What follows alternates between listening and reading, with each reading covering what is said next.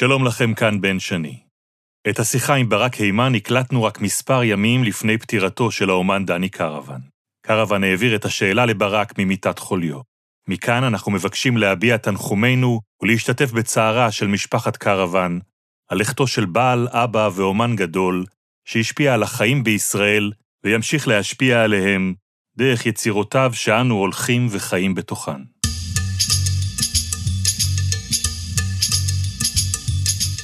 האיש שנכנס בסערה לאולפן שלנו הוא הבמאי, המפיק ואושיית הקולנוע התיעודי ברק הימן. אני לא מגדיר את עצמי כאומן, ויש לי אפילו אלרגיה די קשה אה, למילה הזאת. אנחנו נפגשים בעקבות הסרט החדש שלו, על האומן דני קרוון. הימן נדרש שם להתמודדות לא פשוטה עם הגיבור. אני יושב נפעם, המום, מאוהב, ביצור הזה, שלא פגשתי כמותו בחיים שלי. נדבר על הסרט הזה, אבל גם על השותפות המיוחדת שלו לאורך שנים עם אחיו, במאי הקולנוע תומר הימן.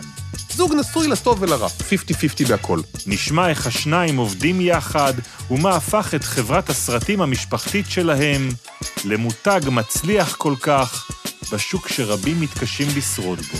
עבודה קשה. לא יושבים בבתי קפה ומלרלרים ומבלבלים את השכל. אני בן שני ואתם מאזינים לפרק מספר 19 של חומרי גלם. זה הפודקאסט של טלי, חברת התמלוגים של יוצרי הקולנוע והטלוויזיה בישראל.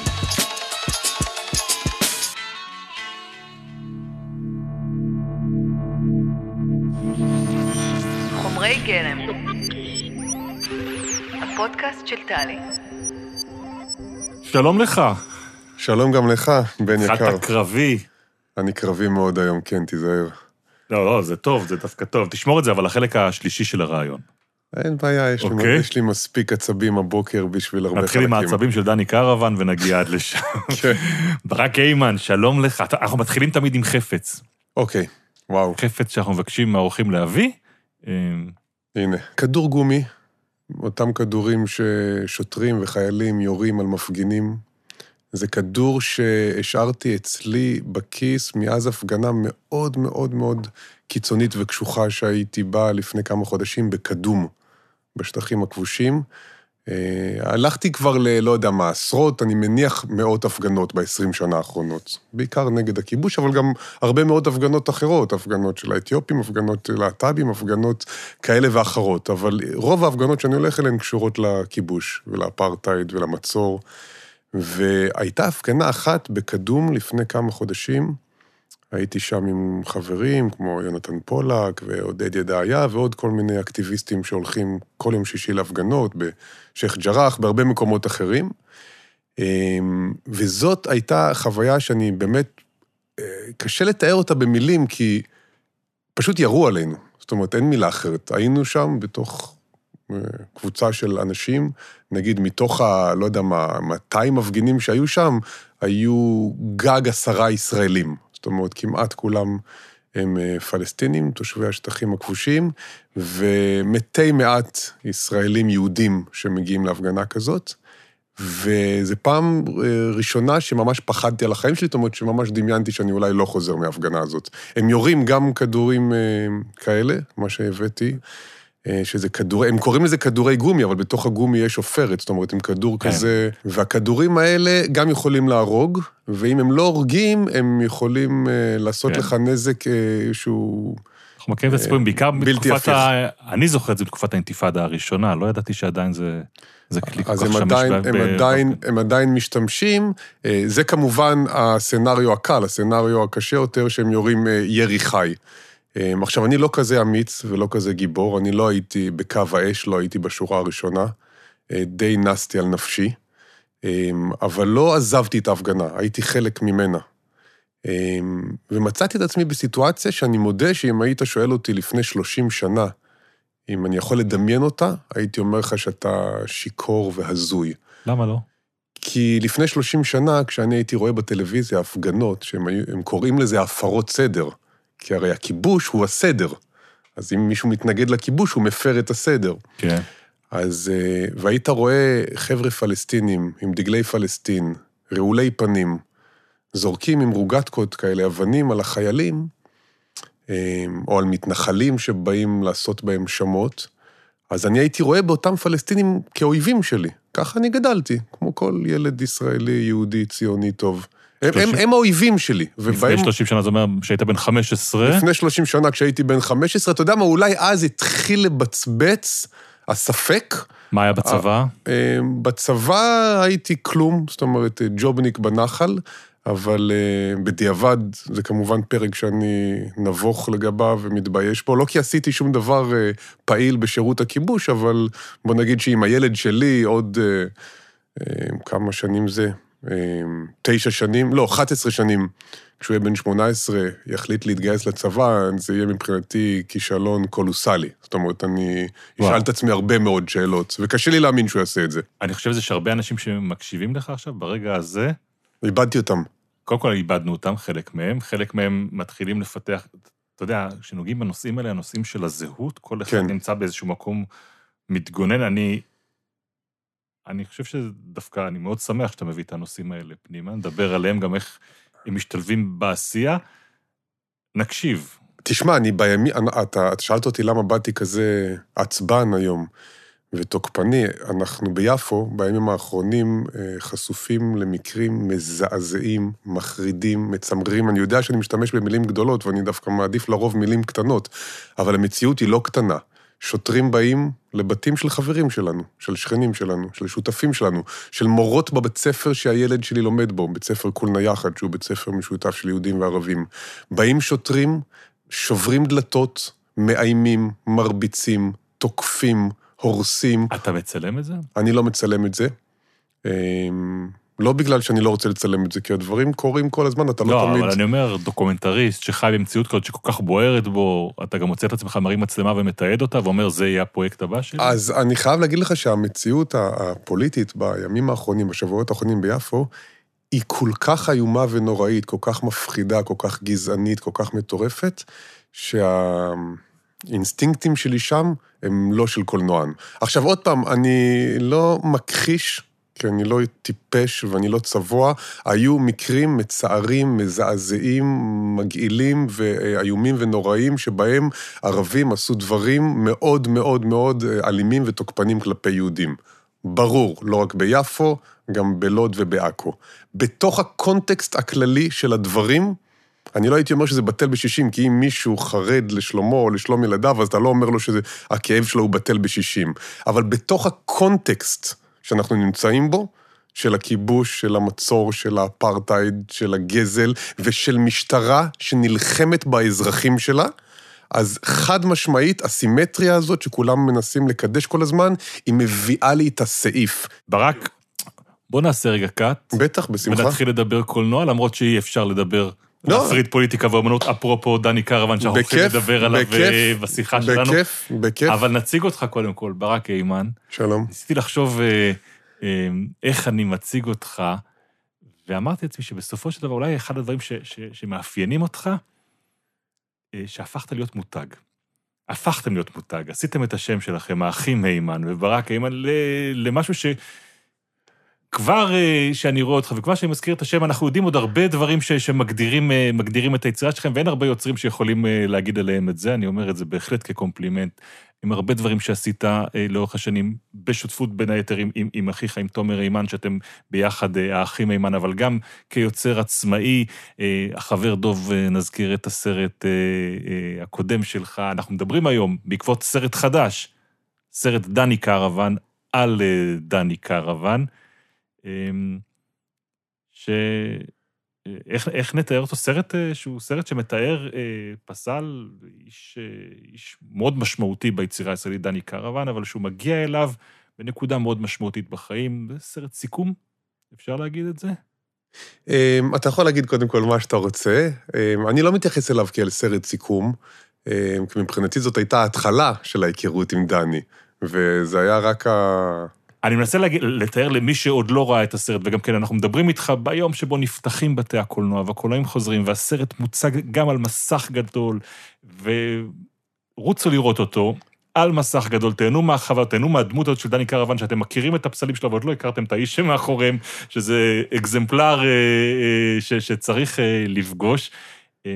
והסרט הוא מסע שלך לאורך כמה שנים עם דני קרוון, בין היצירות המרהיבות שלו בישראל ובעולם, מסע שאתם עושים אני אומר סיכום כי, כי לא רואים אותו כבר בתהליך של יצירה של משהו חדש, מלבד איזשהו סיפור אחד בפולין, שנדבר עליו, אבל רואים את ה... אני, אני, אגיד לך, אני אגיד לך למה המילה סיכום מעוררת באנטיגוניזם מסוים, כי הסרט, לטוב ולרע, והיו אנשים שגם ביקרו אותו על זה, הסרט לא מסכם את חייו ופועלו של דני קרוון, לא, לא... והוא, והוא לא הולך בכלל אחורנית. הסרט מתעד אה, אה, ארבע שנים לצורך העניין, אה, אה, רגשיות, דרמטיות, מעניינות, בחיים של דני קרוון, שמן הסתם אפשר להבין שבגלל שהוא מתקרב לגיל 90 בסרט, זה לא שנות חייו לא, הראשונות. ברור, בגלל זה אני אומר רק בגלל זה. כן. הסרט הוא לא ביוגרפיה רגילה, הוא סרט שבהחלט, אה, הוא, הוא סרט שבנוי מסצנות, מהתרחשויות כל הזמן, אבל אני אומר במובן שבאמת אה, אי אפשר להתעלם ולהתכחש מהעובדה שדני קרוון נמצא שם ב, ב, ב, בשנים האחרונות לחייו. ובשנים שבהם אה, גם אתם עוסקים שם בעניינים בריאותיים שמתחילים להציק ולהטריד לו, להטריד אותו, והוא נחשף בצורה אה, נדירה, במיוחד למי שמודע למה זה, מה הכוח של המצלמה ומה זה חשיפה. אז ספר לי בכלל, איך נולד הסרט הזה? אמ, אז כמו רוב הדברים שקרו לי בחיים המקצועיים שלי, אה, גם הסרט הזה נולד אה, בזכות אח שלי היקר תומר, אמ, שהוא זה שגרר אותי בכלל לתוך כל העולם הזה של עשייה דוקומנטרית. עשינו את הסרט מיסטר גאגא, תומר ביים, אני הפקתי. הסרט על אוהד נהרין, על- שזכה גם הוא להצלחה מאוד מאוד גדולה בקולנועים. נכון. וכחלק מהתחקיר של מיסטר גאגא, תומר הגיע גם לדני קרוון, כי דני קרוון הוא ממקימי להקת בת שבע לפני 55 שנה, והיה עושה עיצוב במה, עיצוב תפאורה, משהו כזה, למרתה גרהם שעבדה עם בת שבע לפני אלף שנה בערך. אמ, ואז ככה נוצר איזה קליק בינו לבין אה, בין תומר לבין אה, דני, בעקבות התחקיר של מיסטר גאגא, אבל הוא לא נכנס לסרט, זה לא היה העניין. לימים הסרט מוכן, אנחנו נוסעים בפסטיבל דיפופולי אה, בפירנצה, אוקיי. באיטליה, אולם מטורף, האודיאון, אולם מהמאה ה-15, 1,300 איש בקהל, ואחת מהן זאת נועה קרוון.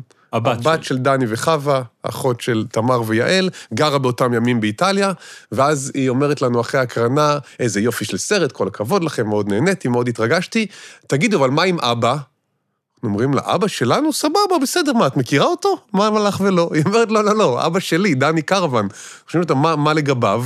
היא אומרת, למה שלא תעשו גם עליו סרט? הוא גם אומן חשוב וגדול, לא פחות מאוהד נהרין, מה יש? תעשו עליו גם סרט. אני יכול לתאר לעצמי שבסיטואציה הזאת באולם, כשאתה בפריחת הסרט שלך, הדבר האחרון שאתה רוצה לחשוב עליו, זה על עוד זה עכשיו סרט. להתחיל סרט חדש על מישהו אחר, כי אתה מבין לאיזה מסע נכנסים. זה לא מדויק, אני חולק עליך, כן. כי באותו רגע כשאתה אה, בפסטיבל מקרין סרט שעבדת עליו כמה שנים, אה, יש התרגשות מאוד גדולה, אבל יש גם סוג של אנטי קליימקס. חרדה. ויש אה, סוג של חרדה, או בדידות, או ריקנות, או ואקום כזה. של מה יבוא עכשיו. ודווקא המחשבה על אה, כניסה לעולם חדש וחיים חדשים של מישהו חדש, ואנרגיה חדשה שנכנסת לך לחיים, היא דווקא אה, מעודדת, היא לא רק מלחיצה. אבל תומר לא לוקח את ההצעה. תומר אה, בטירוף עם יונתן אגסי הציל את אה, חיי. אוקיי. הוא לא יכול, אה, אז הוא אומר לי, כשאני מתחיל לגמגם, כי אני בקושי יודע מי זה דני קרוון, הוא אומר לי, תשמע, לך לבן אדם הביתה, תעשה איתו איזה ראיון תחקיר, תרגיש מה קורה שם.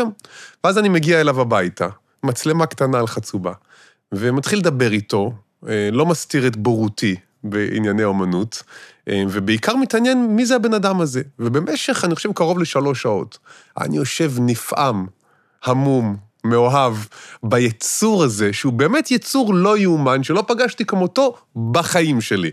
והוא נרגן, והוא עצבן, והוא קטנוני, והוא נודניק, ובאותו זמן הוא הבן אדם הכי מתוק, הכי נדיב, הכי רגיש, הכי חמוד, הכי כיפי. אני נגנב עליו כבן אדם וכדמות פוטנציאלית לסרט דוקומנטרי, ובעצם ככה כל הדבר הזה מתחיל. אני רוצה לעשות עכשיו משהו שאנחנו נעשה אותו לאורך השיחה בינינו, ולשלב כמה קולות פנימה, אנשים שביקשנו מהם להפנות אליך שאלות. וואו. אז אה, דווקא במקום הזה הייתי רוצה להשמיע את אה, תמר, תמר קרוון, וואו. הבת אה, של, של דני, ש, שדני ביקש שהיא תהיה הצינור להעביר את השאלה שלו אליך. וואו. אוקיי, אתם בהקשר. שובבים? אתם שובבים? אבא ביקש ממני, אה, ברק, לשאול אותך, הוא פשוט טוען שיש לי קול אה, יותר רדיופוני משלו. ומה שהוא רצה לשאול זה בעצם איך, אה, איך קורה מצב שמישהו שיש לו אפס הבנה באומנות, ראה דוגמה בסרט על הגוארניקה, אה, מחליט לביים סרט על אומן. אז זאת תמר קרוון. וואו. אמ, באמת יש לה קול רדיופוני. לגמרי, בהחלט, אפשר להבין למה אבא שלה בחר. אמ, תתאר- נתאר את הסצנה שהיא מדברת עליה בתחילת הסרט? זה, האמת שזו סצנה שבאמת שווה להרחיב עליה קצת את הדיבור, בגלל שהיא הסצנה שפותחת את הסרט, היא הסצנה הראשונה של הסרט. הסיבה שהיא הסצנה הראשונה של הסרט, היא בגלל שהיא בעצם מכילה בתוכה את כל האלמנטים שהסרט בעצם... אמ, אבל אתה כך... כבר לא מצלם שם עם מצלמה, אתה הולך עם צוות. לא, לא, לא, זה- מצלם את דני קרוון באנדרטת הנגב, במקום שהוא עשה, אחרי כמה זמן כבר שאתה איתו? זה אחרי שאני איתו קרוב לארבע שנים. קרוב לארבע שנים. זה, אז זה מה שבאתי להגיד שמעניין לגבי הסצנה הזאת, היא אמנם הסצנה שפותחת את הסרט, אוקיי. אבל היא הסצנה האחרונה שצולמה בסרט. לא יאמן, כי זה, כי, כי, כי, כי הרגע שם, שכשאני חווה אותו בתור צופה, אני כולי איתך בסצנה הזאת. אני מצד אחד נשתל במקום, כי, כי יש שם רגע שבו אתה עומד לראיין את דני קרוון בתוך אנדרטת הנגב, מה אתה שואל אותו? זה מתחיל בזה שאני שואל אותו, כאילו, מה זה הדבר, הזה שאתה אומר, שאתה מדבר עם הטבע, שאתה שומע את הטבע, ו- ואז הוא מנסה להסביר לי, ואז שהוא אומר על זה שכשאומרים לו שאומנות ופוליטיקה לא הולך ביחד, כן, יש ויכוח אם יש, עם פוליטיקה ואומנות, אם אמנות צריכה להתייחס לפוליטיקה או לא צריכה להתייחס לפוליטיקה, ואז הוא אומר, יש לי רק מילה אחת להגיד לך, עניין של פוליטיקה ואומנות. גרניקה. כן, הוא גם מבטא את זה גווירניקה. נכון. ואז הוא רואה שה, שהפנים שלי קצת מוזרות, כי אני לא מבין על מה הוא מדבר. אתה לא מכיר את הגרניקה של פיקאסו. לא מכיר, לא שמעתי מימיי. באמת אתה לא מכיר אותה? אני כבר אענה על זה. אוקיי. ואז הוא קולט שאני לא יודע מה זה גרניקה, הוא שואל אותי, גרניקה, ציור של פיקאסו, אני אומר לו, הוא אומר לי, אתה מכיר? אני אומר לו, לא. והוא מתחרפן מזה, ואומר לתמי, חווה, אה, נועה, אה, תמי, אה, בואי נלך מפה, בואי נלך מפה, כי הבן אדם... כן, מתבלבל בשם של הבת שלו, אבל, פשוט אומר, הולך. הולכים מכאן. לא, הוא יוצא, הוא יוצא מה, מה, מהפריים, הוא יוצא מהסצנה, הוא אומר, אנחנו הולכים מפה כי הבן אדם לא יודע מה זה גרניקה, זה בושה, זה לא יאומן, אני אתן לך שיעורי אומנות בחינם, זה בושה, בושה, בושה, אני, אני לא מאמין שזה קורה, ועצבני בטירוף. עכשיו, אם זאת הייתה באמת הסצנה הראשונה שהייתי מצלם בסרט, יש מצב שהסרט לא היה קורה, כי הוא לא, הוא לא היה מפקיד בידיי את, אה, אה, הזכות אז מה לעשות זה לא עליו סרט. מפקיד בידיך? זה נורא, מעליב, אני חושב עליך קהל היוצר, שבא המרואיין, אתה יודע משהו, בסדר, נגיד אתה מחליט שבאמת זו בורות לא להכיר את הגרניקה של פיקאסו, ואני בטוח שהרבה אנשים ש, שמאזינים גם עכשיו וגם שצופים בסרט, יסכימו עם אה, דני קרוון בנקודה הזאת. אבל אני אומר, במקום של האגו של היוצר, של הבמאי הדוקומנטרי, שבכל זאת גם עשה דבר או שניים, וגם משקיע ומג... יאללה, אתה מתנהג אליי בצורה כזאת, נדבר- לא רוצה ללוות אותך עכשיו. עכשיו, שנים. אתה יודע, זה גם לא רק זה, הרי כשאני שואל אותו על הסיפור הזה של אה, מה זה לדבר עם הטבע ולהקשיב לטבע, ככה מתחיל כל הקטע העצבני של הסצנה הזאת, הוא אומר, אני לא יכול להסביר לך, אתה לא תבין, כי רק אומן אמיתי יבין את זה. גם פה מנסה להעליב אותך. לגמרי, ותמר, הבת שלו, אומרת לו, תהיה חמוד, והוא אומר לה, אני מאוד חמוד. אז הוא גם מבחינתו רואה בי מישהו שהוא לא אומן, שהוא לא יכול לנהל איתי דיאלוג שאפשר לנהל עם מישהו שהוא אומן אמיתי, כי אני לא אומן אמיתי. והדבר השני זה הגרניקה. אז אני חייב להגיד לך, קודם כל, שאני לא נעלבתי. אוקיי. א', כי אני לא מגדיר את עצמי כאומן, ויש לי אפילו אלרגיה די קשה אה, למילה הזאת ולאנשים שמגדירים את עצמם כאומנים. תסביר. אני עושה סרטים. אני עושה סרטים. אני, אגב, אני גם לא מגדיר את עצמי רק כמי שעושה סרטים, זאת אומרת, לעשות סרטים זה חלק ממה שאני בחיים, אבל, אבל אם כבר בענייני אומנות עסקנן, אז אני עושה סרטים. במאי, מפיק, יוצר, ווטאבר. בחיים לא תשמע אותי מגדיר את עצמי כאומן. אוקיי, כי... אבל, לא יודע, כי זה, אומן זה מה, זה, זה נשגב או מבחינתך מה? אני לא יודע אפילו, פלצני? מה? קצת, כן, יש בזה משהו, אני, אין לי שום... אבל זה, אבל זה, זה, זה, זה, תיאור ש, ש, שאנחנו משתמשים פה כלפי אנשים שהם אנשים ש, שיצירה היא חייהם. נכון, וזה בסדר. אני, לי באופן אישי, וזה מקום סובייקטיבי, אני לא יודע למה, אולי ככה חונכתי וגדלתי במשפחה כפרית מושבניקית כזאת, שבה אה, לא הולכים למוזיאונים ולא יודעים מה זה גרניקה. Mm. ושאלתי את אימא שלי גם באחת ההקרנות האחרונות, כשאמרתי לפני הקהל כולו, תמר קרוון גם הייתה בקהל, חבר'ה, תרגיעו, גם אימא שלי יושבת פה בקהל, לא יודעת מה זה גרניקה. ותמר אומרת לי, למה אתה גורר את אימא שלך למטה? אולי היא כן יודעת, והתקשרתי לאימא שלי בלילה. שאלתי את יודעת מה זה גרניקה? היא אומרת, לא יודעת, לא ידעתי, לא שמעתי, אנחנו עשינו דברים אחרים, אה, מה לעשות. אז יש משהו במילה אומנות, אני לא יודע למה, שמעורר בי איזושהי אי נוחות מסוימת, כי זה מרגיש לי תמיד כמו משהו שהוא קצת מנותק מהחיים, גבוה מהחיים, אה, אה, מרוחק מהחיים, ואני כאילו בן אדם שבא מתוך החיים ומנסה גם את הסרטים שלי לעשות בצורה כזאת שהם יתקשרו גם עם אנשים שהם לא כל היום רק הולכים למוזיאונים וקוראים כתבי עת לענייני אומנות. אגב, גם מיסטר גגה של תומר, אה, על אוהד נהרין ולהקת בת שבע, אחד הדברים שאני באופן אישי מאוד גאה לגביהם, זה שהרבה, הרבה, הרבה, הרבה אנשים שראו את הסרט הזה והתרגשו ממנו עד דמעות, ונהנו ממנו וראו אותו יותר מפעם אחת, זה אנשים שחלקם לא בהכרח חובבי מחול, חלקם לא היו בהופעת מחול בחיים שלהם, והרבה מהם ממש לא בקטע של אה, אומנות, אומנות, אומנות. אני מסכים, אני מסכים, אבל האמת שעברתי פה עכשיו איתך את אחד הרגעים... הבודדים שיש לי כשאנחנו עושים פה את הפודקאסט הזה, שבהם אני מצטער על זה שאנחנו לא מצלמים אותו.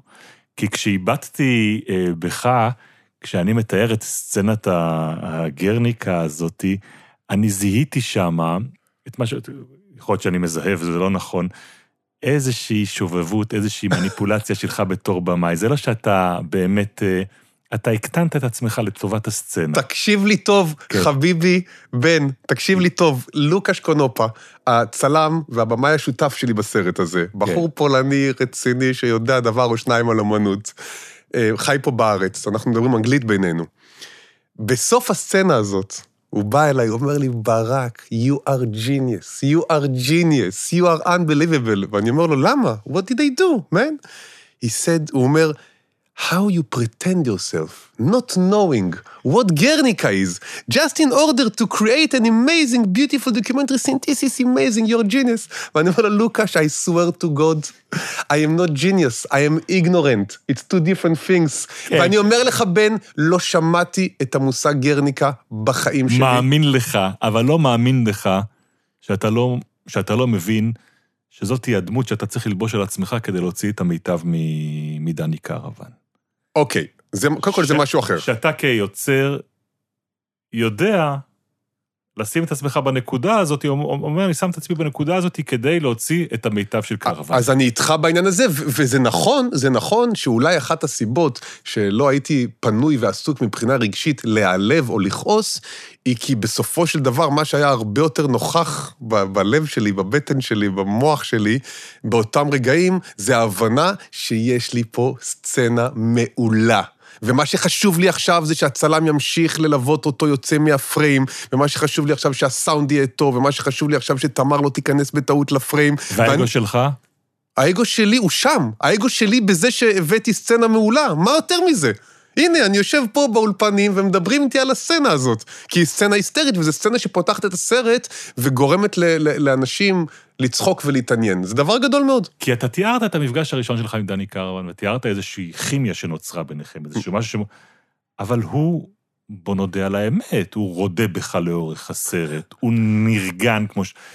אני חושב שזה יכול לדרוש הרבה תשומות נפשיות להיות, לצאת כל פעם ליום צילום ולדעת שאתה הולך ביום הזה, אתה הולך לחטוף כל הזמן. בן, אתה עשית סרט או שניים בחיים שלך. כן. אתה ערכת סרט או שניים בחיים שלך. אל תלך שבי אחרי מניפולציות של עריכה. כשאתה מצלם 300 שעות, כמו במקרה של דני קרוון, ובסוף אה, זורק 299 מתוכם, אז אתה מבין שבתוך ה-299 שעות שצילמתי וזרקתי, יש כל כך הרבה רגעים שבהם לא רק שהוא לא רודה בי, הוא אוהב אותי, הוא מכור לי, הוא נהנה מכל רגע במחיצתי. ולכן, זה שבסוף אני בוחר להשאיר בסרט בעיקר או רק את הרגעים שבהם הוא נותן לי בראש, ובצדק מבחינתו, כי אני מעצבן אותו, כי אני מאתגר אותו, כי אני נודניק, כי אני מעיק עליו, כי אני לא מבין למה לוקח כל כך הרבה זמן לעשות את היצירה הזאת, או מה הקטע של העבודה שלו שם בשיבא תל השומר עם הקקטוס, זה נראה לי שכל ילד יכול לעשות עבודה כזאת ב-20 דקות. אז קודם כל אני לא תמים, אני מעצבן אותו. אז אם אני מעצבן אותו, אז כשהוא מתעצבן, אני לוקח את זה בספורטיביות, כי אני הבאתי את זה על עצמי. ודבר דבר שני, כל מיני רגעים שבהם נודף ממנו המון חום כלפיי, הם, הם לא רלוונטיים לסרט. אז הם לא... נשארו כמובן אוטומטית בחוץ. כן, אבל בחוויה אה, שלי כבן אדם מולו, אני לא חווה אותו כבן אדם שיורד עליי ורודה בי, אני חווה אותו כבן אדם שמנהל איתי מערכת יחסים מדליקה, מגניבה וסרקסטית כמו שאני אוהב. מה שהרשים אותי בשאלה שתמר אה, מפ- מפנה אליך, זה שהיא מספרת עד כמה אבא אוהב אותך ואוהב את, ה... את הסרט אה, שעשית. אני לא מתפלא לזה שהוא אוהב אותך, אבל אני אומר, עם הסרט, יכול להיות שהיה לו לא נוח לראות את עצמו ככה. איך הוא הגיב? הוא הגיב בצורה לא תאומן בכלל. הקרנתי את הסרט בקולנוע לב אה, לעשרה אנשים, כי זה היה לב הקורונה. זו הפעם הראשונה שהוא ראה אותו? כן, אני לא, לא הסכמת? הוא לא הסכים? לא הסכמתי להראות לו את הסרט לפני שהוא יצא. אה, אמרתי לו ולחווה, אשתו, אה, כל פעם שהם שאלו אותי על זה, אם תכריחו אותי להראות לכם את הסרט לפני שהוא יוצא, אני אעשה את זה. אני רק אומר לכם, חברים יקרים, אני מסתכל לכם בעיניים, אני לא אשנה כלום בסרט, זה הסרט שלי. כלום אני לא אשנה. אז בגלל שבכל מקרה אין לכם יכולת לגרום לי לשנות משהו בסרט, לא עדיף שתראו אותו כמו שצריך, על מסך גדול, עם סאונד כמו שצריך, עם חוויה קולנועית, אור קולית, כמו שצריך, תסמכו עליי שאני אוהב את דני, והאהבה הזאת מורגשת בכל פריים. תסמכו עליי גם שאני אוהב את עצמי ואת הקהל שלי מספיק, לא לתת להם ממתק, אלא לתת להם משהו שהוא אמיתי. שמכיל את כל הצבעים שמרכיבים את האישיות של דני, גם את הצדדים היפים וגם את הצדדים המבאסים, זה סרט אמיתי, זה טוב. לא סרט תדמית. עכשיו רגע, בסוף ההקרנה הזאת, שקט באולם, ודני אומר את המשפט הבא, ברק, לא הייתי משנה כלום. וואו. עכשיו, חווה אומרת, מה? לא שמעתי את דני אומר משפט כזה על שום דבר, באף נושא, לעולם, לאף אחד. וזה מילא אותי בהרבה אושר. בטח, כי אני יכול לתאר לעצמי ש... אתה יודע, דני יכול להגיב ככה, ואולי גם, גם כאומן וגם כמי שהסרט עוסק בו, יש לו גם את הכבוד אליך כאל אה, יוצר. אבל אני חושב על אנשים מהצד, במיוחד על חווה, שהיא דמות מרתקת שרואים אותה בצד. אנשים שבוודאי עסוקים בלהגן ולגונן עליו, ולפעמים, אתה יודע, זה אומר להסתיר את הצדדים הפחות... אה, בן אדם שיש לו כזאת ביוגרפיה מפוארת, כאלה יצירות מפוארות, מה צריך להתעסק עכשיו בעניינים הבריאותיים שלו? מה צריך להתעסק עכשיו בנרגנות הזאת שלו? בוא, בוא, בוא נחגוג את מה שיש לחגוג ב-90 שנות יצירה כאלה. אז אני חושב שההתייחסות הספורטיבית אה, והאצילית של חווה ודני כלפי היצירה שלי, אה, היא רק מראה איזה אנשים אה, מיוחדים ויפים הם. זה ברור. ו- וזה, וזה ייאמר לזכותם, ואני מסכים איתך, זה לא מובן מאליו, לגמרי. אבל זה משהו שהיה על השולחן כל הזמן. מה? מראש, כשבאתי לעשות את הסרט, אמרתי להם, זה מובן מאליו, חברים, אם אתם רוצים סרט תדמית לדני קרוון, אני יכול לעשות לכם סרט תדמית מעולה, הכי טוב שיש. המחיר שלו, 100 אלף דולר.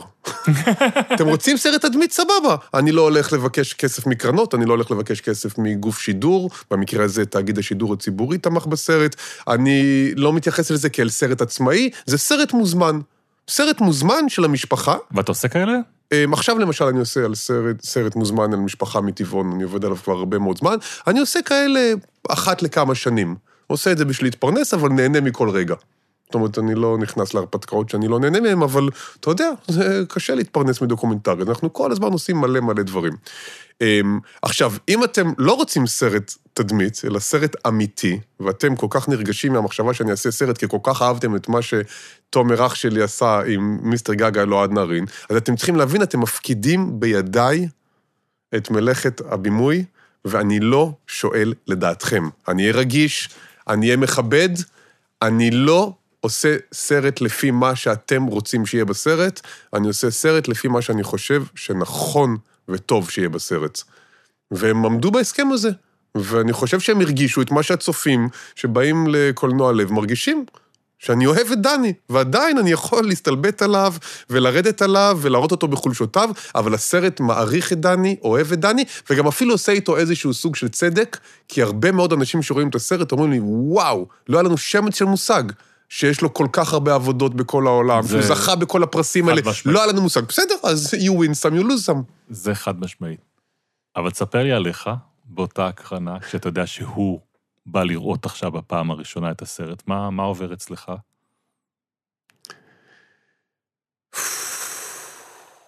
לחץ אימים, זיעה, אמ, תחושה שה-66 דקות האלה הן בעצם מרגישות כמו שבוע, שכל פריים, אני חווה אותו דרך העיניים, דרך הלב של אה, דני וחווה. אמ, אני אוהב את הסרט, אני שלם איתו, ואני מתפלל שגם הם יאהבו אותו ויהיו שלמים איתו. אני מסתכל עליהם ואני לא מצליח להבין מה עובר עליהם, גם כי האולם חשוך, וגם כי אני בפרנויות ובלחץ ובהיסטריה ומנבא שחורות. מה זאת אומרת? אני מנבא שהם אה, חוטפים ז'ננה. אה, דני בן אדם אה, מטורף, אני אומר את זה, אגב, הרבה מאוד הערכה ואהבה, אבל הוא גם יכול עכשיו להגיד, אף בן אדם בעולם אסור שיראה את הסרט הזה, אה, להתחיל אה, קרבות מטורפים, כי הוא בן אדם שלא רואה בעיניים. זה מה שהוא עושה גם עם כל מיני מקומות שהזמינו ממנו עבודות, שאחר כך הוא לא מרוצה ממצב התחזוקה שלהן, הוא לוקח אותם לבתי משפט, הוא ניהל קרבות בזמנו מול צ'יץ', אה, כשהוא לא מרוצה שבכיכר הלבנה שם בפארק אדיט וולפסון, בגבול בין גבעתיים לתל אביב, רואים את זה בסרט גם את העבודה הזאת, שהעירייה בעצם שהזמינה את העבודה ומימנה אותה, לא עמדה בהסכם שאמר למשל שיהיו שם שני שומרים כדי שידאגו, שלא יעשו שם גרפיטי, שלא ישברו, שלא יאכלו, שלא יחריבו את המקום. הוא זכה בבית משפט, הוא זכה בסכום כסף משמעותי, הוא לא לקח אותו לעצמו אגב, הוא לקח אותו לטובת עמותה שדואגת למורשת, תרבות, אומנות, אמ, אבל הוא בן אדם שיודע לצאת לקרבות, ואפילו נהנה לצאת לקרבות. אז הוא יכול לראות את הסרט ולהחליט שהסרט הזה מבייש אותו, מביך אותו. שצריך לגנוז אותו. ויכול לצאת עכשיו בקרב אה, אדיר מולי. זה עכשיו, עובר לך בראש? זה לא עובר לי בראש באמת, כי אני... מרג... אני מכיר את דני מספיק טוב אחרי כל השנים האלה כדי לדעת שהוא ידע להעריך את הסרט, ואני גם עשיתי לו הכנה נפשית לקראת מה יש בסרט. אה, זאת אומרת, כל פעם למשל שהייתי מצלם אותו אצל הרופאים, והוא היה שואל למה, למה, למה כל כך הרבה רופאים, הסברתי לו למה זה חשוב. זאת אומרת, לא ניסיתי לאורך השנים של הצילומים להגיד לו, עזוב, יהיה בסדר, יהיה טוב, יהיה טוב, אתה תהיה מבסוט, יש שם רק דברים יפים, כל מה שלא יפה אני מזיז הצידה. לא, ממש לא. לו, כן.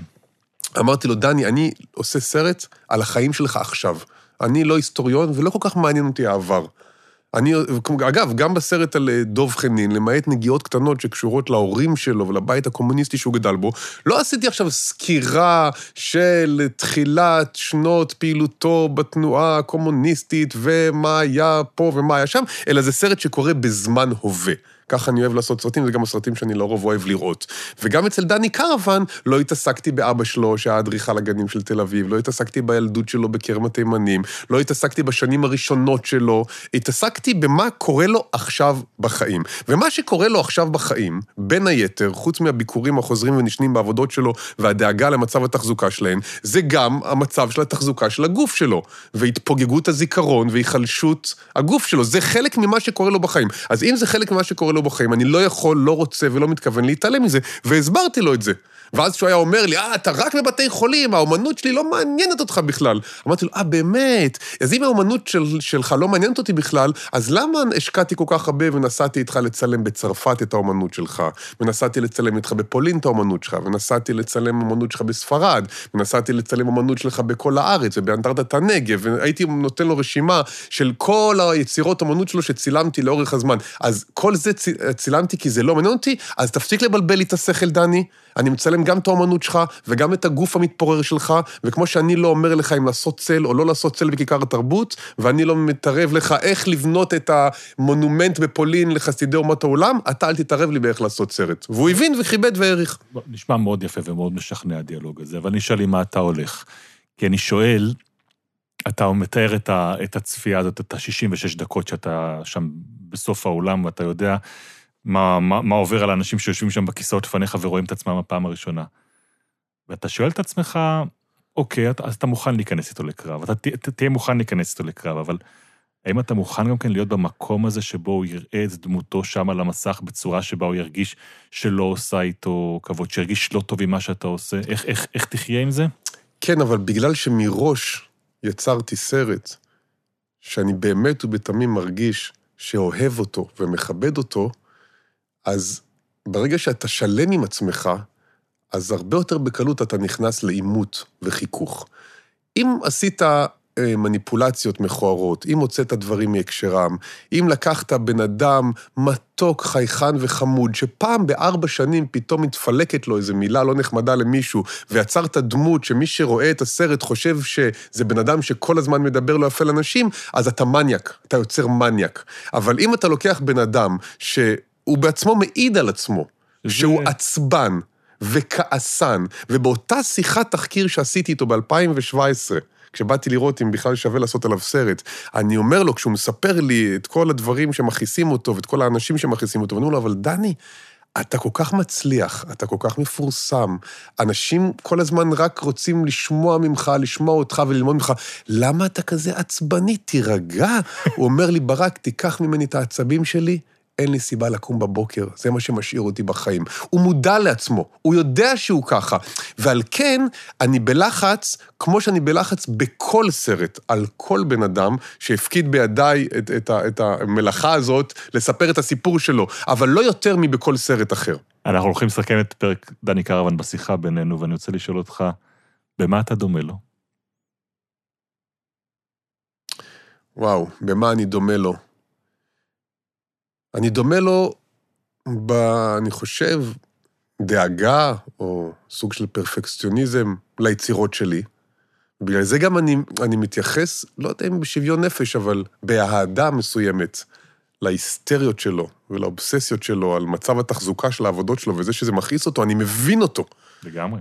כשאני עשיתי הקרנה אה, אה, של סרט בפסטיבל, והרגשתי שלמרות שאמרתי מראש להקפיד על ווליום מסוים, הווליום היה נמוך יותר, ובאתי לאולם באמצע ההקרנה, והמקרין לא היה בכלל להגביר את הווליום, ולא הסבירו לי איך מגבירים את הווליום בעצמי. ואנשים, אגב, נהנו והתרגשו מהסרט בטירוף. ואני מבחינתי רציתי למות ורציתי להרוג. כי עבדתי שנים על סרט, ואני יודע שאם הווליום נמוך מדי, אז החוויה הרגשית של הצופה היא מקולקלת. אז אני מתחרפן מהדבר הזה. ואם אתה, בן, תלך לראות עכשיו את הסדרה שלך על יומני קירשנבאום בטלוויזיה, ופתאום השורה של התרגום תיחתך באמצע, אתה, יצא לך עשן מה, מה, מהאוזניים. זה ברור לי. אז, במובן הזה אני, אני, אני מאוד... אה, אבל זה לא צריך להיות, אוקיי, זה, במה שאתה דומה. אני שואל אותך עכשיו שאלה אחרת, מה אתה לוקח ממנו? מה אוקיי. ארבע שנים האלה שהסתובבת עם כזה מאסטר, עם בן אדם שהוא אומן כל כך גדול, שכבר עשה דרך, אה, אה, ויש לך עוד... הרבה שנים להגיע לשם. אם בכלל לוקח, אי פעם מגיע. מה אתה לוקח לשנים האלה ממנו? את היופי שבפשטות. ואת ה... יש שם רגע בסרט שאני מאוד אוהב, שאנחנו בבית חולים שיבא, בתל השומר, ולוקאש מצלם את זה נורא יפה, כזה over the shoulder, מאחרי הגב שלו, ויש עבודה שנקראת uh, צבר. וזה מין צבר, קקטוס, שעטוף. ספק אם הרבה אנשים שעוברים שם יודעים בכלל שזאת הובדת אומנות. נ- נכון. זה נראה כמו גינון. בדיוק, גם לי זה נראה ככה. ואז אני שם מסתלבט עליו, רואים את זה בסרט, זה רגע שאני מאוד אוהב. הרבה צברים ביחד בתוך איזשהו מעגל, כן. באיזה פטיו בבית החולים. לגמרי. ואני אומר לו, מה, מה ה touch שלך פה כאומן? ואז הוא אומר לי, הפרופורציות. אני אומר לו, זה כל הסיפור? הוא אומר לי, זה הסיפור. ואז אמרתי לו, סבבה, אבל זו עבודה נורא נורא פשוטה, מה עשית? לקחת את הקקטוסים, זרקת אותם פה, הקפת אותם בקצת מתכת כזאת, וזהו, כאילו, מה, מה ה big deal פה? כאילו, מה העניין? והוא כאילו מתחיל להסביר לי מה ה big deal, על הפרופורציות ועל המרחק ועל היחס ועל פה ועל שם. אמרתי לו, אוקיי, סבבה, בסדר, אבל זה עדיין עבודה נורא נורא נורא פשוטה. ואז הוא מסתכל עליי, וזה אחד הרגעים בסרט שהחיוך שלו בעיניי הכי כובש. הוא אומר, זה כל היופי. לעשות פשוט זה הכי מסובך. ו- ואחר כך, הקאט אחר כך בסרט, הוא מביא אותנו לדרך השלום בניצנה, שזה העמודים האלה, 100 עמודים, כן. שבכל אחד יש את המילה שלום בשפה אחרת. אז אני חושב שזה, אגב, משהו שגם אה, אה, מחבר אותי גם לאוהד נהרין, אפרופו מיסטר גגה. שניהם אמנם מגלומנים בדרכם ועושים דברים מאוד מורכבים, צבעוניים, מסובכים, אבל לשניהם יש המון המון ריספקט ל... לפשטות, אוהד תמיד היה אומר, less is more. במובן הזה, מה שאני לקחתי ממנו, ואני מנסה גם להפנים בתוך העבודה ובתוך היצירה שלי, זה שלפעמים ההחלטות האומנותיות שאתה מקבל, הפש... התוצאות לא, שלהם... לא, תן לי דוגמה איפה אתה חושב שאתה תיישם משהו ממנו עכשיו בהמשך.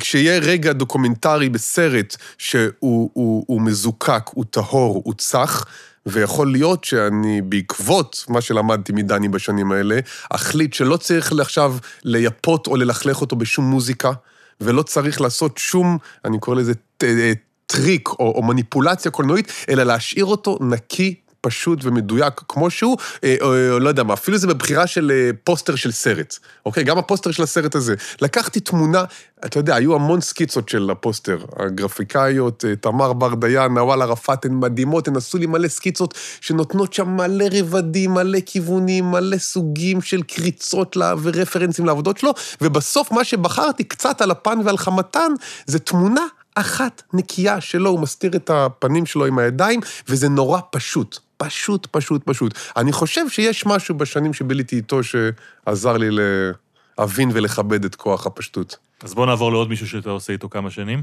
כן, הזכרנו אותו כבר. אני אדבר על תומר. כן. אני רוצה להשמיע שאלה שתומר וואו, בואנה, אתם מה? אליך. אתם במקרה של חסרי תומר זה גבולות. היה מאמץ, אתה יודע יותר טוב ממני, הוא נמצא עכשיו בשיא העריכה, יש לו פסטיבל על הראש וסרט שאמור לצאת, ו... סרט מהמם. והוא נמצא בתוך תוך תוך זה. אה, אני חושב שאפשר לשמוע בקול שלו גם את מה שרובץ עליו בימים האלה, ואת השאלה שהוא שולח אליך אה, מחדר העריכה. שאלה לברק. באחת השיחות שלנו בזמן האחרון, הרגשתי שיש לך בכלל סימן שאלה לגבי האם לעשות סרטים דוקומנטריים או לא, המחיר שזה גובה, מחשבות על החיים, דרכים אחרות לבטא את עצמך. איפה אתה בתוך הצומת דרכים הזאתי, וכמה קדימה אתה רואה מעבר לסרט הקרוב שלך? מה אתה רואה בעוד חמש, עשר שנים? וואו, שאלה, אתה כזה? שאלה קשה וטובה. יש לך תוכניות חומש, תוכניות לעוד עשר שנים? אין לי כל כך תוכניות חומש, אבל אה, יש לי מלא סימני שאלה, והם בעצם אה, היו מתחילת הדרך. זאת אומרת, ולא עזבו אותי לעולם. חשבתי שהם יעזבו, אבל הם רק התעצמו. אה, עכשיו, אני לא בן אדם שמתכנן כמעט שום דבר, באמת, לא, זה לא האופי שלי, בגלל זה גם אולי אני נמשך לדוקומנטרי ולא לעלילתי. כי לך תכתוב עכשיו תסריט ותחליט מראש כל דבר, מה שצריך לעשות, תעשה storyboard, תעשה shooting, זה גדול עליי. אני יוצא ליום צילום, יש לי איזה מין תוכנית מאוד מאוד אמורפית, אני זורם ואני אני חושב שאני יודע מספיק טוב מה לעשות כדי שזה יצא בסדר, אבל אני לא מתכנן שום דבר. ואני נוסע מחר בלילה לברצלונה, להקרין את הסרט בדוקס ברצלונה, ואני לא בודק מה לעשות בברצלונה וקורא עכשיו באינטרנט. אה, אני מגיע לברצלונה, מסתובב, שואל אנשים, תגיד, איפה יש משהו טעים לאכול, איפה יש איזה מסיבה, איפה יש פה, איפה... אני כאילו זורם עם, עם מה שהחיים מביאים לי, אני לא אוהב לתכנן ולא יודע לתכנן גם.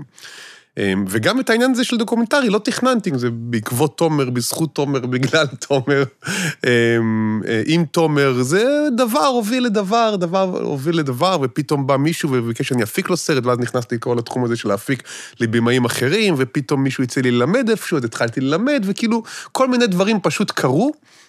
לא שאני בן אדם פסיבי, ואני גם לא ממעיט ביכולות שלי, או בערכי, אבל אני זורם, דברים קורים.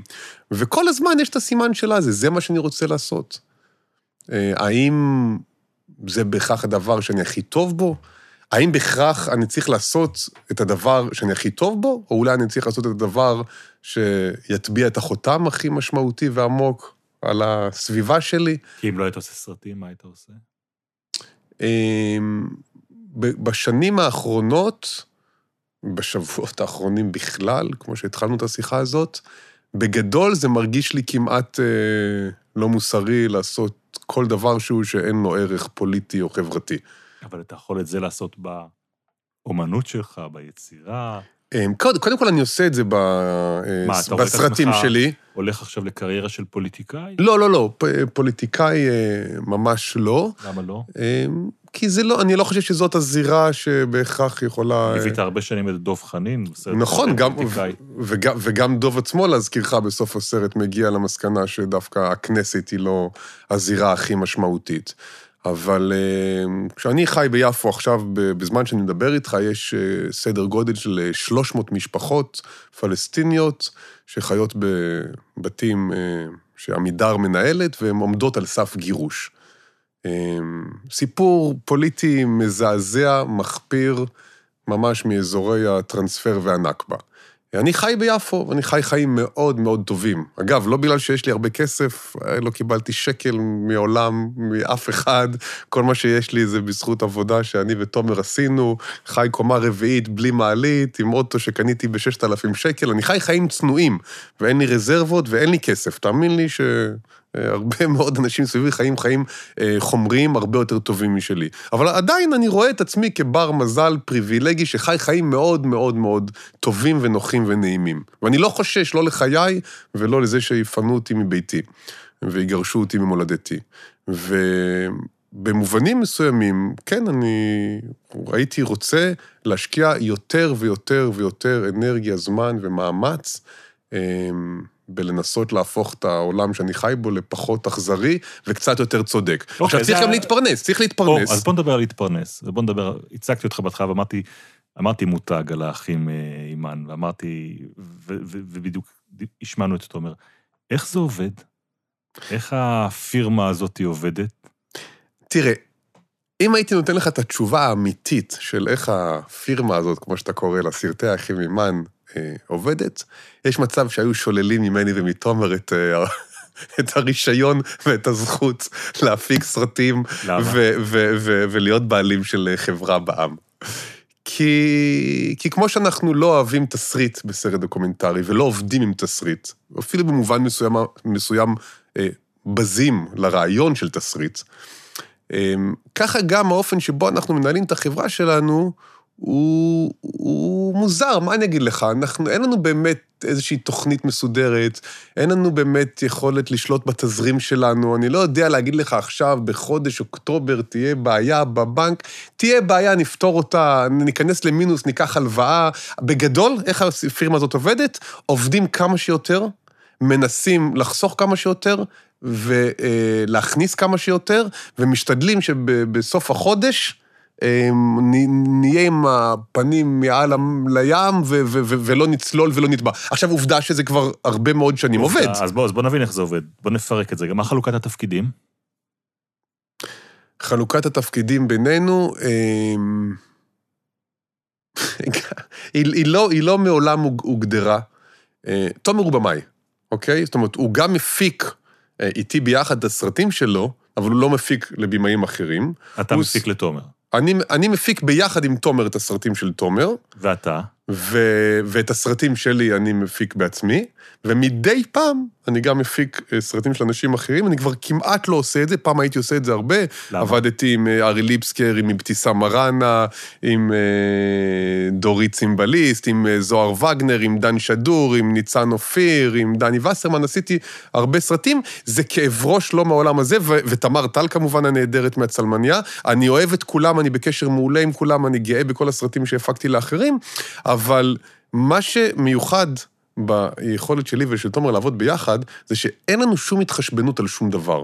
עכשיו, זה, זה מוריד המון... אנחנו 50-50 בהכל. גם בסרטים שלו, גם בסרטים... יונתן אגסי, מיסטר גגה זה של תומר, אה, אה, החבר דוב, דני קרוון זה שלי, שנינו מפסידים ומרוויחים אה, אותו דבר בדיוק על כל אחד מהסרטים האלה. זה בכלל לא משנה מי הבמאי, מי המפיק, הכל חצי-חצי. ואז בעצם את כל ההתעסקות הכלכלית, אין. היא זוג לא, נשוי. היא לא קיימת, זוג נשוי לטוב ולרע. לא קיימת בכלל. עכשיו, כשאתה אה, אה, מפיק למישהו אחר, גם אם הוא, וכולם, כל הבאים שעבדתי איתם, מקסימים, מוכשרים, אהובים, חברים שלי, עדיין אני מחויב כל דבר קטן, כל שקל, זאת האחריות המקצועית והמוסרית שלי. לדעת בדיוק, להתחשבן על כל דבר, וגם אה, נוצרים לפעמים עימותים אומנותיים. אה, שהם מעניינים, הם, הם טובים, ועוד פעם, אני גאה בכל אחד מהסרטים האלה, אבל מצאתי את עצמי לא פעם בסרטים שאני מפיק לאחרים, משקיע, לפ... בתקופות מסוימות, כמעט את אותה כמות אנרגיה שהייתי משקיע בסרט שהוא שלי או של תומר. אבל העניין הוא שבסרט שלי או של תומר, זה שלנו, ואני לא צריך לתת דין וחשבון, לא כלכלי, לא אומנותי, לא מוסרי ולא חברי לאף אחד. אז בגדול אני קצת עייף מהדבר הזה, והוא גם לא מאוד כלכלי. אמ, וגם הוא מייצר ניגודי אינטרסים. כי אם אני עכשיו, אה, אם בן שני עכשיו בא אליי ורוצה שאני אפיק לו סרט, אז עם כל הכבוד לי אליך ולרעיון שלך, כשיש סרט שתומר מביים או שאני מביים, ועכשיו הכל קורה במקביל, אז אני מחזר עכשיו אחרי הקרנות ואחרי גופי השידור שייתנו לי כסף לעשות את הדברים האלה, אני תמיד יעדיף לדחוף את הפרויקט של תומר ושלי מאשר את הפרויקט שלך. כי זה, כי זה משהו שבא, הוא בוער בתוכי, הוא, הוא, הוא שלי. אז אני יכול לייצר איזשהו ניגוד אינטרסים, לא רוצה מהדבר הזה, לא מדובשו ולא מעוקצו. עכשיו יש סרט אחרון שאני מפיק לבמאית, אישה חרדית מדהימה בשם אנה אוליקר, שהייתה סטודנטית שלי בבית ספר מעלה, ועושה סרט שבחודשים הקרובים אמור להסתיים, שאני גם מאוד גאה בו, אבל חוץ מזה, בגדול, אני עושה רק דברים ולא שלי. יהיה יותר. אני לא אוהב להגיד לא יהיה יותר, אבל כרגע אני רוצה להתרכז בדברים שלי ושל תומר. אבל אוקיי, עכשיו אתה ותומר, אז מה, זה חשבון משותף ששניכם מושכים ממנו את אותה משכורת בסוף כן, החודש? כן. ככה זה עובד. כן. מי עוד עובד איתכם? אה, רנית אלירז, מנהלת המשרד, עובדת כבר איזה שמונה שנים איתנו. שבלעדיה, זאת אומרת, אני מוכן לוותר על תומר, אני לא מוכן לוותר עליה. אוקיי. Okay. אני מוכן לוותר על עצמי ולא מוכן לוותר עליה. אה, אה, ובין שהגיעה בכלל אה, כמתמחה, מתנדבת מגרמניה, ועובדת אצלנו כבר מעל שנתיים, ועושה גם post production, וגם התחילה בפסטיבלים, וגם גרפיקות, וגם ניוזלטר, ועושה הכל מהכל. מה זה פסטיבל? אני חייב להגיד לך ש... בעיניי, אני, אני שמתי לב אליכם בתקופת הקורונה, תקופה האחרונה, אני חושב, אולי תספר אתה, אני, אני, אני הרגשתי אתכם נוכחים כל הזמן בתקופה הזאתי, שבה הרבה אנשים, בהתחלה לפחות אמרו, מה יהיה, מה יהיה, מה נעשה, מה זה, היה ברור לי שאתם אה, במשבר הזה, אני לא יודע אם רואים הזדמנות, אבל, אבל לפחות עושים משהו. אנחנו אנשים אקטיביים.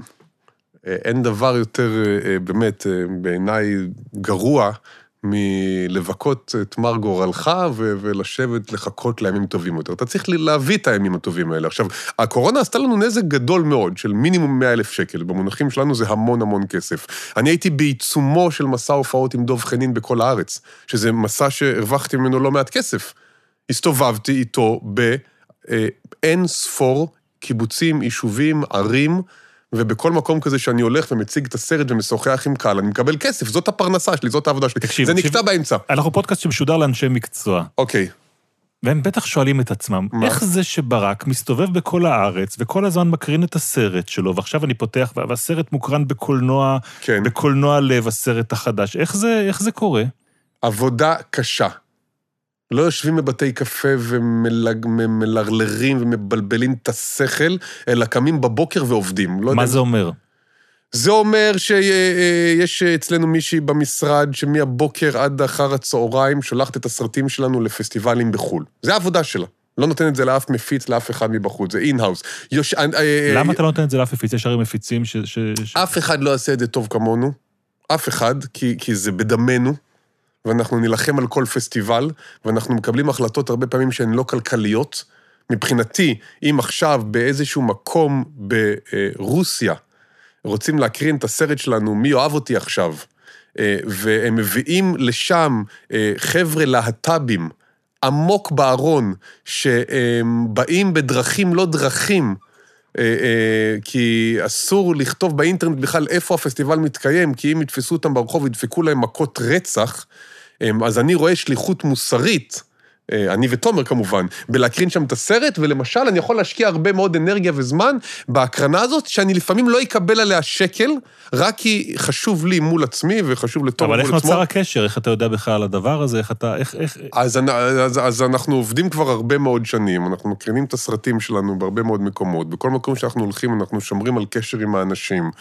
אני בהרבה שנים הייתי באובססיה על הדבר הזה. יש לנו את הניוזלטר שלנו, שאנחנו כבר מוציאים הרבה מאוד שנים, כל חודש. מגיע לאלפים רבים של אנשים בכל העולם. בכל מקום שאני הולך, אני לוקח את הכתובות מייל של האנשים. אני עובד בדבר הזה, אתה מבין? ויש הרבה בימאים, אני, כבודם במקומם מונח, שהם הולכים עכשיו לפסטיבל אידפה, או לפסטיבל הודוקס, הם מבסוטים שהם הגיעו לאמסטרדם או לטורונטו, והם הולכים למסעדות ומסיבות ולעשות כיף. גם אני אוהב מסעדות ומסיבות, שלא תבין לא נכון. אבל אני מדפיס מראש שלושת אלפים גלויות, וגם את זה הולך ומחפש את המקום הכי זול, ומחפש את הקומבינה הכי נוחה, שזה יעלה לי, ולפעמים אני אשלח את הגרפיקה לאיזה בן דוד של חבר בקנדה, שהוא ידפיס לי שם כדי לחסוך לי את ה overweight, כל מיני דברים שכאלה. ואני בימים של הפסטיבל, מסתובב מהבוקר עד הערב, כמו ילד, ואני מבסוט, אני לא עושה את זה בכלל במרמור, ומחלק פליירים עם הסרטים שלה, עם הפרטים על הסרט, ועם השעה והיום והתאריך, לכל בן אדם ברחוב, ונכנס לבתי קפה ונותן לאנשים. והולך לתור של אנשים שעומדים בסרט לסרט אחר בכלל, והולך אחד-אחד נותן לו פלייר ומחלק פוסטרים ואומר להם על הסרט. עכשיו, זה מייצא, זה לא עונה אחד לאחד על השאלה שלך, אבל זה כן עונה במובן מסוים. לא, זה לגמרי עונה, ו- ואני וחייב להגיד שיש לי תמונה גם בראש. התמונה שיש לי בראש היא יום שישי בצהריים. אני ואשתי הולכים לקולנוע לב לראות את uh, מיסטר גגה, ואני רואה את התור uh, למיסטר גגה, סרט דוקומנטרי בקולנוע, ואני אומר, אני אומר לקרן, תראי מה זה. יהיה פה אולם מפוצץ של אנשים שקונים כרטיסים לראות uh, סרט, ויושבים, אנחנו קהל שיושב ורואה את הסרט הזה בקולנוע לב בתל אביב, ומסתיימת ההקרנה ונפתחת הדלת ואתה פורץ פנימה, זה לא Q&A, ואתה רק, אני רוצה להגיד לכל מי שישב פה באולם, תודה על זה שבאתם לראות את הסרט ולתמוך בעשייה דוקומנטרית ישראלית. אמרתי, וואו, הרגע הזה זה רגע שאני אני, אני זוכר אותו, אה, והיום כשאני מסתכל ואני רואה את דני קרוון ואת ההקרנות שלו אה, בארץ, מה זה, זה ממשיך ככה? עכשיו זה כל יום בקולנוע לב, בתל אביב, בירושלים, באבן יהודה, בהרצליה, ברעננה, בשוהם, בעומר. אה, וחוץ מזה בעוד, אתה יודע, כל מיני מקומות אחרים בארץ. וכמו שאתה זוכר את הרגע הזה במיסטר גגה, אז תאמין לי שכל מי שהיה באולם באותו יום, זוכר שמפיק הסרט בא רק בשביל להגיד לאנשים תודה ולבקש מהם שיעזרו להפיץ את הבשורה. עכשיו, הס... תראה, הסרט צריך להיות טוב ומהנה. זה ברור, אבל זה לא מספיק. אז אם בן אדם ראה סרט טוב ומהנה, ובנוסף לזה גם בא איזה ליצן אחד ואומר, שלום, אני הייתי המפיק, הבמאי, whatever, ואני רוצה להגיד לכם תודה שבאתם, וגם להגיד לכם שאני לא אכעס ולא אעלב, אם תראו לנכון לכתוב את זה הודעה בקבוצת וואטסאפ המשפחתית, להגיד לשכנים, אה, לכתוב משהו בפייסבוק, אם תעזרו לנו להביא עוד כמה אנשים לקולנוע, זה יהיה נפלא, תודה רבה. החצי דקה הזאת, היא, היא Game Changer בחוויה של הצופה. והסיכוי שלבן אדם תהיה מוטיבציה פנימית להגיד לאנשים על הסרט, היא פשוט גבהה בכמה עשרות אחוזים. היה לך קשה בהתחלה לעשות את זה? לא. הרגשת באיזשהו מקום שזה... לא, כי ככה זה התחיל מבחינתי. אני התחלתי את החוויה שלי אה, כאח של תומר, עם תומר והסרוטים, תומר והסרוטים יצא לקולנוע, אני יכול להגיד שהוא היה אחד הסרטים הדוקומנטריים הראשונים בארץ שהיו חלק מהמהפכה הזאת של להביא קהל לקולנוע, כמו שהיה אחר כך, אה, או במקביל, אני כבר לא זוכר, מועדון בית הקברות של טלי שמש, היה את אה, ילדי השמש של אה, רן טל. היו, היו הרבה, היו סרטים שהביאו קהל, אבל תומר והסרוטים, שיצא ב-2001, אם אני לא טועה, בדיוק לפני 20 שנה, זה בהחלט הייתה מהפכה. עכשיו, אנחנו מדברים על ימים שבהם... אין אינטרנט, אין פייסבוק, אין אה, וואטסאפ, אין, אין כלום. יש עבודת שטח, ואני ותומר literally, לא כמטבע לשון, literally, בסוף כל ערב, העור של כף היד שלנו היה מתקלף. כי היינו הולכים בכל תל אביב ותולים פוסטרים של הסרט, ונכנסים לבתי קפה ומתחילים לדבר עם אנשים על הסרט, וזה היה, זה כאילו הייתה חוויה אחרת, זאת אומרת, מבחינתי, ככה התחלתי את הרומן שלי עם עולם הקולנוע. לא, זה מעניין אותי כשאתה אומר את זה, כי אני שואל את עצמי, אני, את התמונה הזאת שלך נכנס למיסטר גגה בסוף ההקרנה ואומר תודה לכל הצופים, יש לי בראש. אבל שתבין שזה קרה כל יום. אני בטוח שזה קרה כל יום. אני שואל את עצמי אם גם תומר יכול ללכת ככה... אה, היום תומר כבר אה, פחות יכול לעשות את זה. כי... היום כשאנחנו מגיעים לפסטיבלים בעולם, ואני מתחיל להציק לכולם עם הפליירים שלי ועם הפוסטרים ועם הכל, אז הוא, הוא, הוא שמח, הוא מבסוט, הוא גאה, הוא צוחק, אבל הוא גם אומר, די, איך יש לך עדיין כוח לזה? הוא קצת התעייף. יש ב... בו, תומר, יש בו את הפרסטיג' של במאי אה, קולנוע קצת. אבל, אבל הוא הרבה מאוד שנים, הרבה מאוד שנים. אה, עבד בצורה כזאת לגמרי, ועבדנו ביחד, ובהרבה מובנים את הדברים שאני יודע, או חלק גדול מהם אני יודע ממנו. אתה רואה דני קרוון עושה את זה? לא. לא. תסביר אבל, את ההבדל. אבל... דני, אני חושב, הוא... תראה, דני, ועל כך גם אני חושב, אה, במובן מסוים, חלק מהמרמור שלו, שהמיליה האומנותי, התרבותי הישראלי, מעולם לא באמת קיבל אותו כאחד מהם. באמת? חד מה, משמעית. דני קרוון זה הקיר בכנסת. אני מדבר על, קרוון על זה- המיליה, על המיליה, נקרא לזה על הבוהמה התל אביבית. גם הוא לא בוהמיין, הוא לא שותה, אין לו רומנים מחוץ לנישואים. הוא קנון. והוא חנון גדול. אין חולק. אבל, אבל כן, אבל אני מדבר על זה שמאוד קשה להגדיר את האומנות של דני קרוון. סליחה. הוא לא אני זוכר. פסל, פרס ישראל? כן. יש פרס ישראל. בסדר, פרס ישראל זה, זה, זה לא תעודת כניסה למיליה האומנותי והתרבותי. לא, זה לא, אני מדבר, אני מדבר איתך על זה ש, שלמשל, תסביר למשל, לי את הנפש הזאת של האומנים, שבסופו של דבר, יש שם מישהו שמרגיש שהוא לא... אז אני אגיד לך, קודם, קודם כל, דני, אמ, כמעט כל, אולי אפילו כל, אני לא רוצה להגיד דברים שאני לא משוכנע לגמרי, אבל רוב או כל העבודות שלו, זה עבודות שהוזמנו ממנו. הוא לא קם בבוקר עכשיו עם איזושהי בעירה פנימית לצייר ציור, לפסל פסל, אה, אה, אה, לעשות איזושהי עבודה מונומנטלית ענקית, לכתוב שיר או לכתוב תסריט, כי עכשיו הוא, הוא ימות אם הוא לא יעשה את זה. הוא קם בבוקר, הוא אחד האנשים הכי חרוצים שאי פעם פגשתי בחיים שלי, והעבודה זה החיים שלו ביג טיים, אבל כל העבודות שלו, אלה שרואים בסרט ואלה שלא רואים בסרט, זה עבודות שהוזמנו ממנו.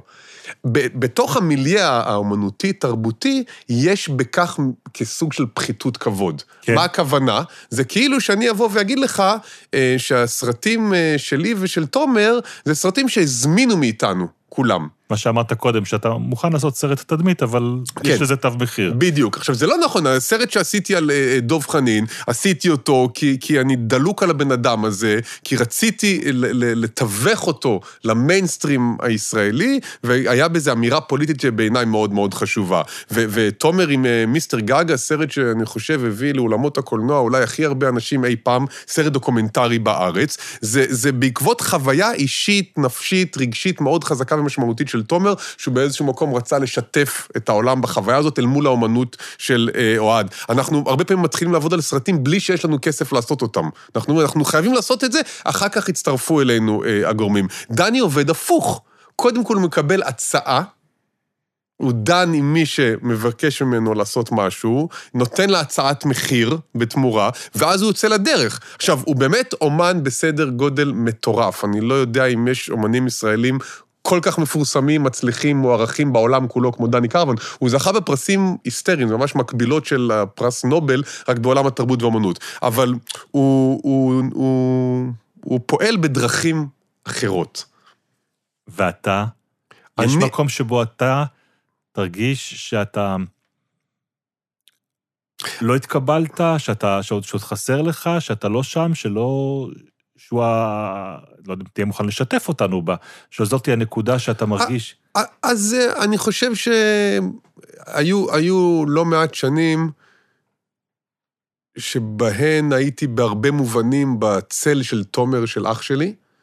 אמ, אפילו שכבר עשיתי סרטים כבמאי לבד. זאת אומרת, כבר ב-2007, שאנחנו מדברים על לפני כמעט 15 שנה, הריקוד של אלפונסו, שהוצג בפסטיבל חיפה, אה, ושנתיים לאחר מכן אה, שומרוני בודד, שגם כן הוצג בפסטיבל חיפה, ושניהם סרטים, אגב, שהסתובבו בעולם וזכו בפרסים בעולם, ומי שראה אותם מאוד מאוד מאוד נהנה והתרגש מהם. וגשר על הוואדי כמובן, שזה נעשה עוד לפני זה, שזה בבימוי משותף עם תומר, and yet, עד היום, אה, יכולים לבוא אנשים ולהגיד, אה, וואו, אתם האחים איימן, רגע, אתה המפיק והוא הבמאי, נכון?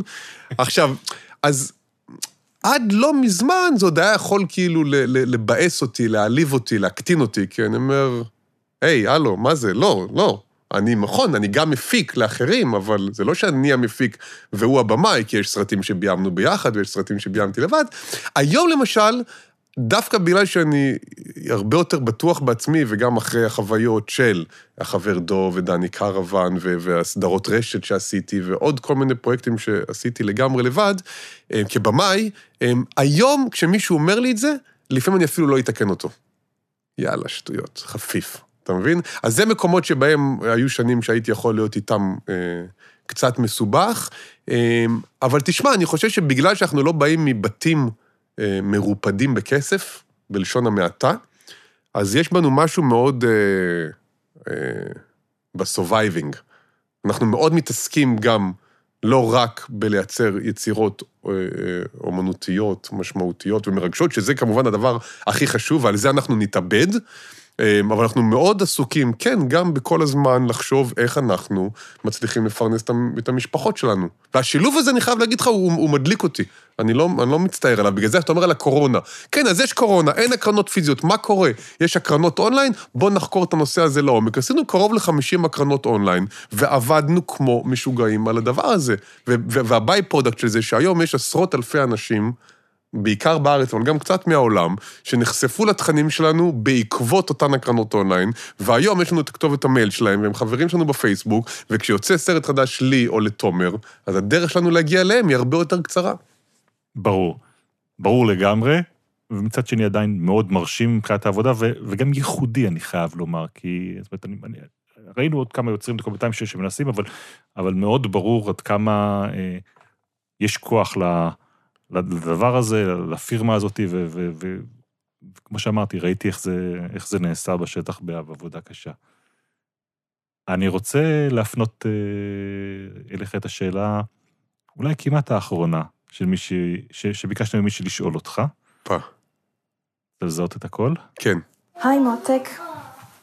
אז אה, קודם כל, התלבטתי אם לשאול אותך את השאלה בעברית או באנגלית, אבל חשבתי שתכלס עברית אולי יהיה קצת יותר מרגש, בגלל שאני...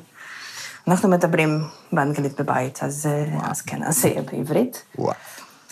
אה, שאלה, וואו, אה, היה וואו. קצת קשה, תכלס, לחשוב על משהו מעניין ומשהו לא... כן, משהו מעניין. אז חשבתי על הנפגש הראשון של המשפחה שלי איתך. ואני פשוט לא זוכרת את זה. אז אה, רציתי לשאול אותך, אה, אם היה משהו מוזר, או היה משהו מצחיק, או היה משהו מפתיע בנפגש הזה, או אה, באימא שלי, או באבא שלי, או באח שלי, כאילו, אם משהו שאתה, לא יודעת, חשבת, וואלה, זה, זה המשפחה הפולניה שלי חדשה. וכן, אני, זה ממש אני סקרנית, אם אתה זוכר את זה. אוקיי, טוב, זה עוד... וואו. צריך לראות את הפנים שלך. אתה מקשיב לאנה. אנה קרדשבסקה, אהובתי, בת זוגי, אם ילדיי, אה, וזאת, ש... ושאותה אגב פגשתי בזכות גשר לוואדי. אוקיי, המבטא מסגיר, אה, ו- וכבר השם גם את המוצא הפולני. כן. כן.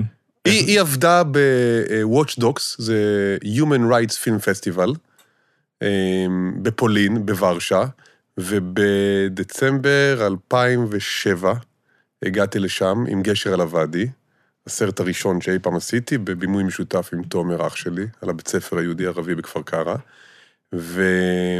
ושיגעתי אותה לפני זה במיילים, לא ידעתי מי, אנה קרדשבסקה נשמעה לי כמו אישה מבוגרת ומשעממת, ובמיילים רק, זה לא היה בטלפונים, והטרפתי לה את המוח. אמ, אני כן בא, אני לא בא, אני בא עם עוד מישהו, אני בא לבד, לא, אני בא ליומיים, אני בא לשבוע, תארגני לי מלון, אל תארגני לי מלון, כמה הקרנות.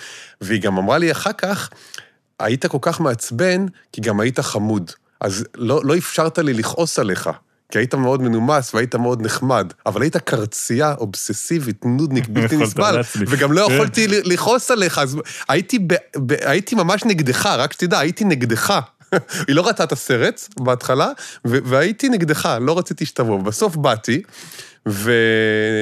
וישבתי בקולטורלנה, זה בבניין ש, שסטלין לא פוצץ במלחמה, השאיר את זה כמתנה לפולנים, והיום זה מרכז תרבות מאוד תוסס, ובלילה יש שם בר מגניב לגמרי.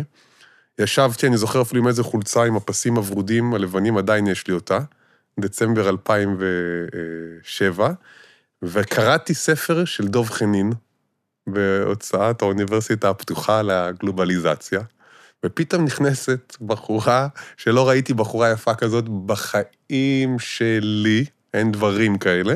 ואז אה, מסתב...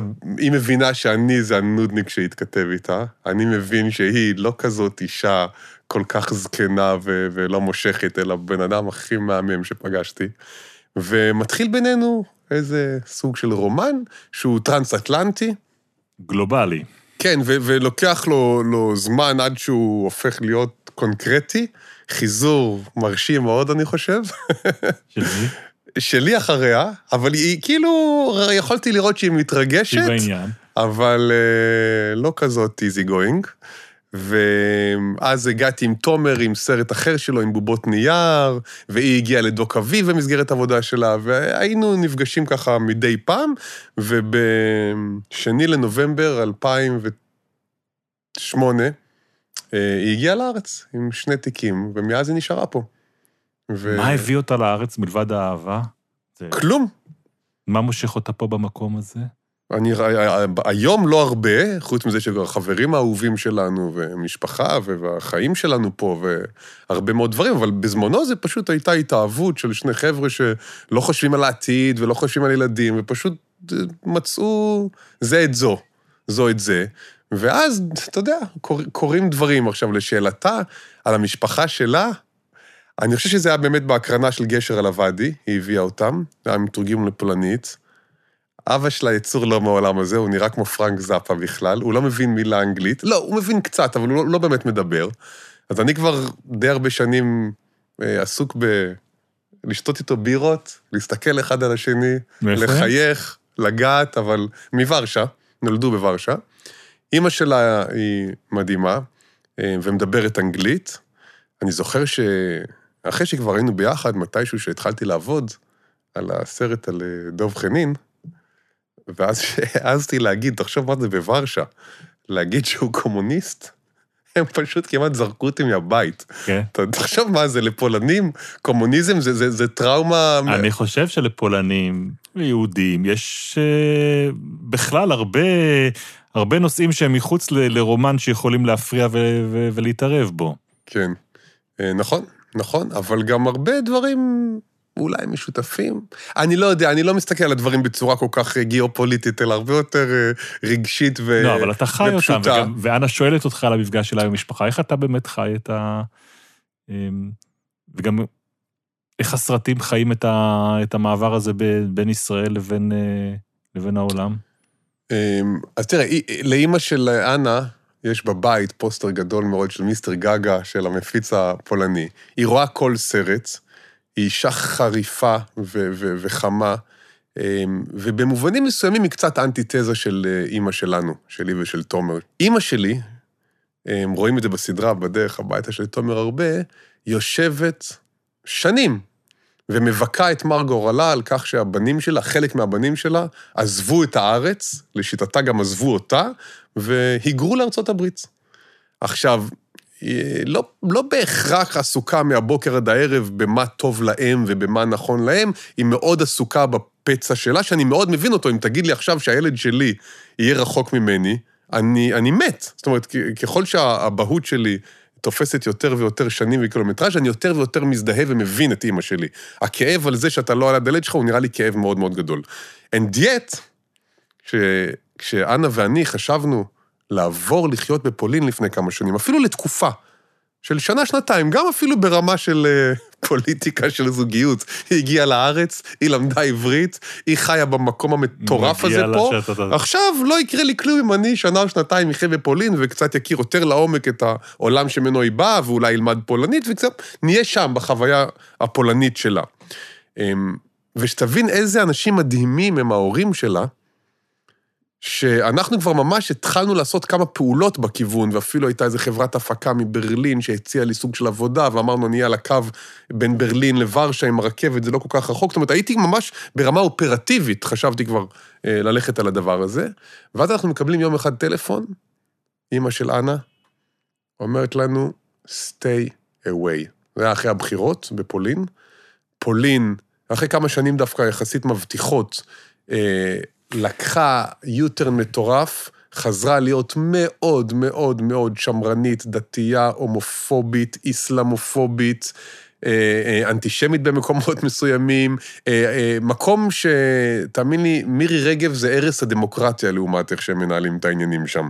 מקום מאוד מאוד חשוך ובעייתי, חברים של אנה הומואים חטפו מכות רצח ברחוב, דברים מאוד מאוד קשים, והם מתקשרים ואומרים לנו, תישארו שם אל תבואו. עכשיו, אין לך מושג בכלל כמה הם אוהבים אותה ומתגעגעים אליה, כמה הם אוהבים אותי, כמה הם משוגעים על אה, יוזק ומלינה, הילדים שלנו, כמה הם היו רוצים שנבוא לגור לידם.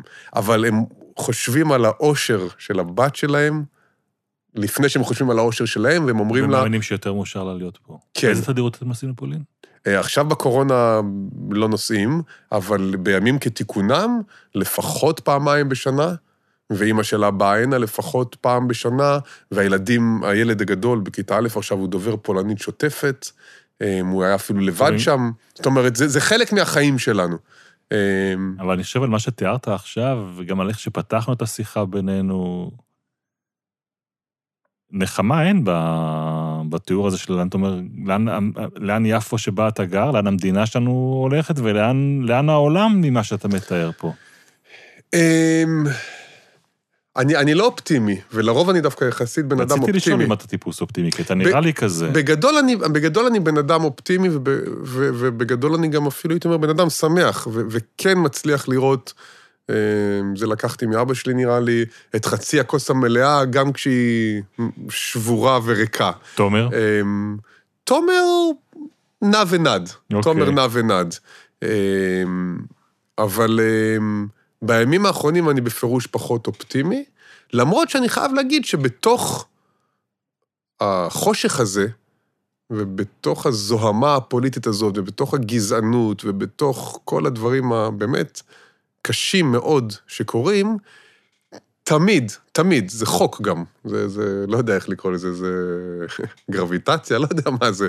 תמיד כש, כשאתה יורד כל כך נמוך, יש גם, מבצבצים להם גם אה, רגעים אנושיים קסומים, שאתה לא יכול לדמיין את החיים שלך אה, בלעדיהם. טוב, אז אין מתאים מהרגע הזה להפנות אליך עכשיו את השאלה האחרונה שמגיעה מעוד הפתעה קטנה. אבא, אני פה יוזק אצל ענבר בנטף, ואני רוצה לשאול אותך, מה החלום שלך? תודה רבה. אני רק שומע אותו, אני מתחיל לבכות. איזה מתוק. איזה מתוק. מה החלום שלי? איזה ילד זה, אתה בכלל לא מבין איזה ילד זה. מה זה יוזק?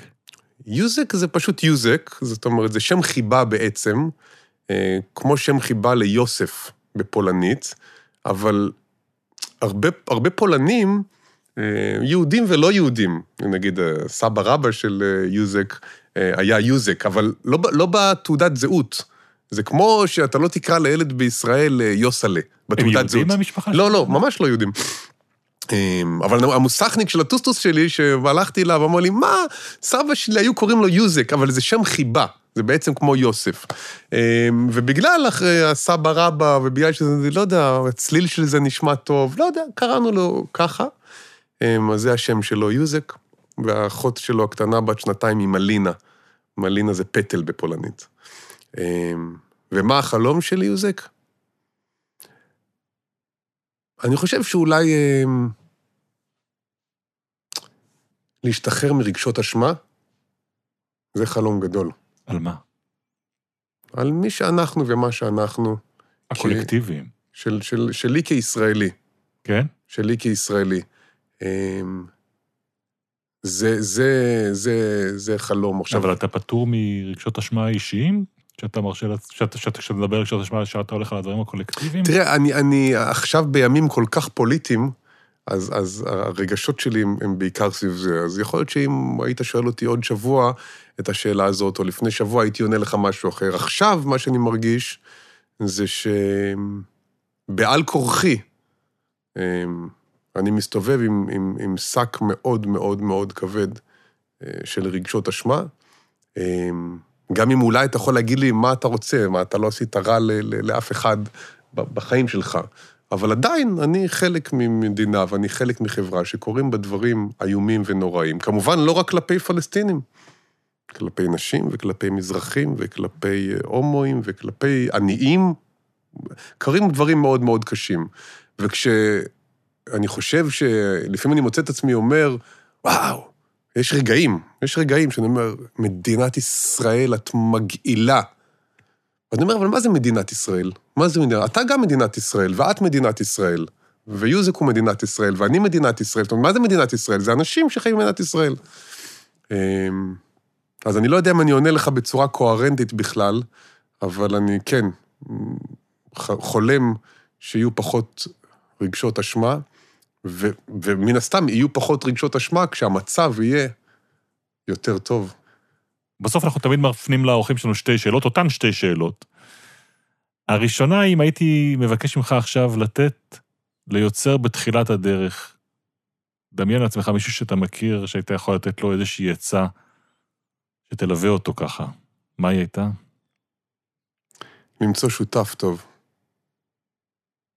אני חושב שזה דבר גדול מאוד. אני חושב ש... כשאתה עובד בקו, כשאתה עובד בשותפות, וחולק את המעמסה המטורפת הזאת, ש... שהיא מעמסה אומנותית, כלכלית, רגשית, מוסרית, היא מעמסה מאוד מאוד כבדה, שאתה עושה סרטים, עושה סדרות, שם על כף המאזניים כמו שדיברנו קודם על הלחץ הזה, כשאתה מראה לאנשים סרט שעשית עליהם, איך אתה גורם לאנשים, אה, או איך אתה יוצר יצירה שהיא בעלת עומק, בעלת אדג', היא אמיצה, היא, היא לפעמים קיצונית, היא מאתגרת, היא לפעמים קשה, היא, היא עם נוכחות, ועדיין שחלילה, חלילה, חלילה, לא גורמת לאף אחד שישתתף בה, להצטער שהוא ישתתף בה. זה דבר גדול מאוד, זה דבר מאוד מסובך. עכשיו, זה, זה דוגמה לשאלה אחת מיני שאלות רבות, אבל היא אחת השאלות הכי גדולות, וכשיש לך שותף, שאתה סומך עליו, שיודע מדי פעם אה, לתת לך פוש להיות יותר אמיץ, כי אתה קצת מפחד, וברגעים אחרים יודע מדי פעם להחזיר אותך קצת אחורנית כי הרחקת לכת, אז אתה מרשה לעצמך להיות הרבה יותר מי שאתה, כי אתה יודע שיש מישהו שמגן עליך, שעוטף אותך, ששומר עליך. אבל וגם... שותף, אתה מדבר על המודל הזה של מישהו שילך איתך לאורך כל הקריירה ביחד? אני לא אמרתי, לא, לא, אני לא אמרתי איזה סוג של שותף, זה יכול להיות גם שותפים מתחלפים, זה יכול להיות מונוגמיה סדרתית, נקרא לזה. אבל כשאתה בא לעשות סרט, אני חושב שאם יש לך שותף, ש, ש, שהוא איתך באותו ראש, עוד פעם, אומנותית, מוסרית, כלכלית, אתה גם יכול להרשות לעצמך לקחת הרבה יותר סיכונים, כי אתה יודע שכשאתה תיפול, אז אתה לא נופל לבד. זה, זה, זה נותן המון כוח, ואז הסיכוי גם שתיפול הוא יותר קטן. אז זה, זה, זה, זה דבר אחד, והשותף הזה יכול להיות, עוד פעם, זה לא דווקא המודל שלי ושל תומר, אבל הלבד אני חושב שיש בו הרבה בעיות, וברזולוציה קצת יותר מצומצמת של עשייה דוקומנטרית, אל תהיה עבד של הרעיונות שלך.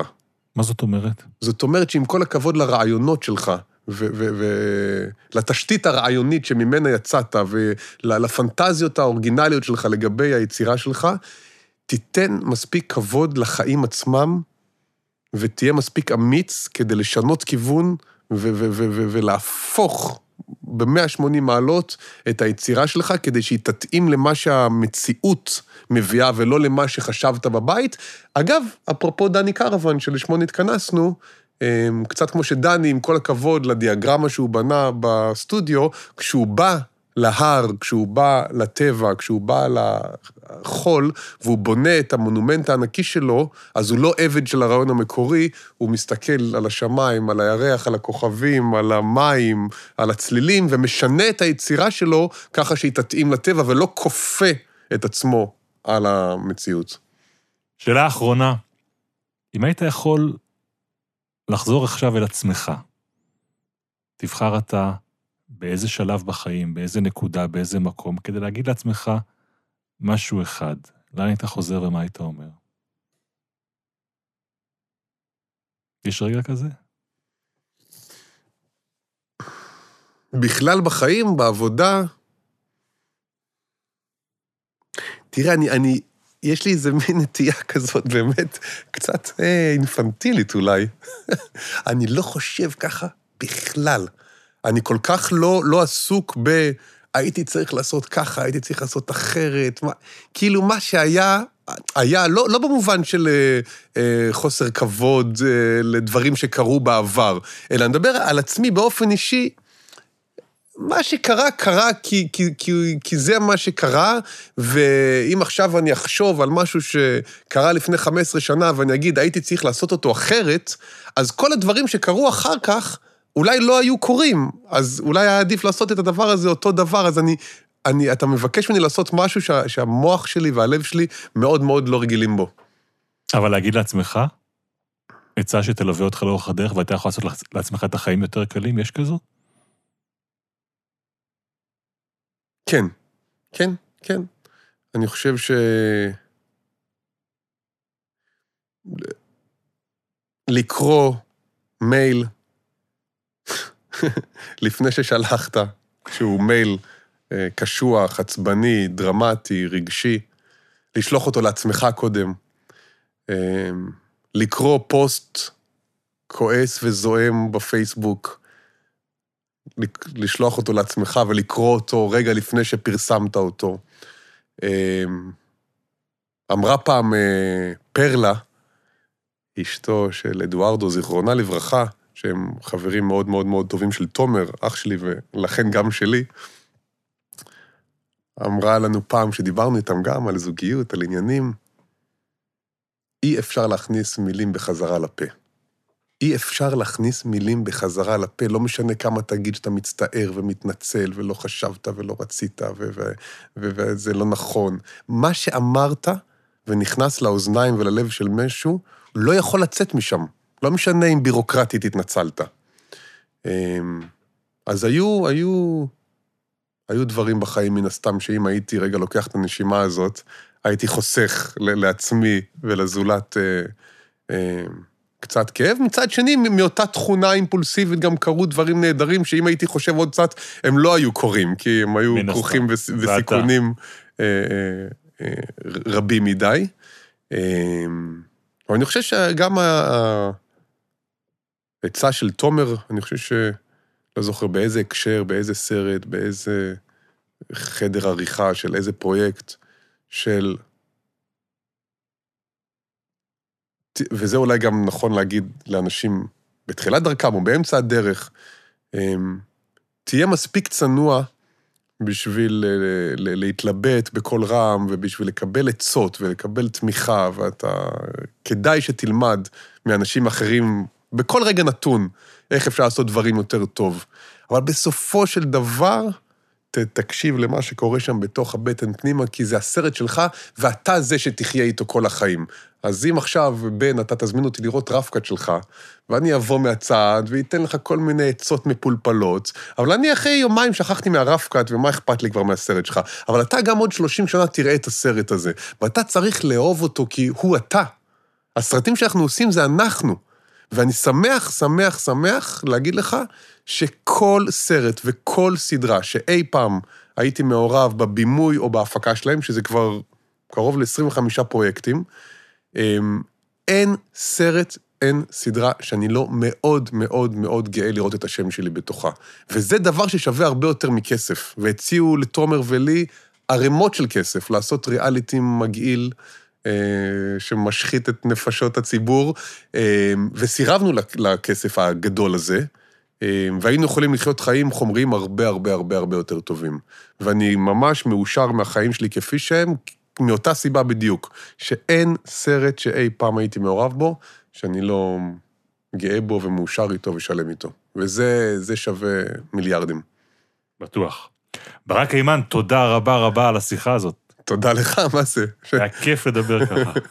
והרסתם אותי, הבאתם לי פתאום את אנה ואת יוזק, שתהיו לי בריאים, לא באתי מוכן, טוב, תודה רבה. זו דפנה העורכת שלנו. תודה רבה, ברק. תודה, תודה, תודה, תודה. זהו, זה הגלם שלנו להיום. חומרי גלם הוא הפודקאסט של טלי, חברת התמלוגים של יוצרי הקולנוע והטלוויזיה בישראל. עורכת אותנו דפנה יודוביץ', עורך הסאונד הוא אייל קוליש באולפני אורקה. תודה מיוחדת למירב קליין בטלי, וכמובן לאורח שלנו ברק הימן. כל הפרקים הקודמים של חומרי גלם זמינים להאזנה בכל אפליקציות הפודקאסטים, ואם נהניתם, נשמח מאוד שתשתפו גם את החברים שלכם ברשתות ובכלל. בקרוב נשוב עם עוד פרק שבו נארח יוצרת או יוצר, ועד אז, ממני בן שני, תודה לכם על ההאזנה.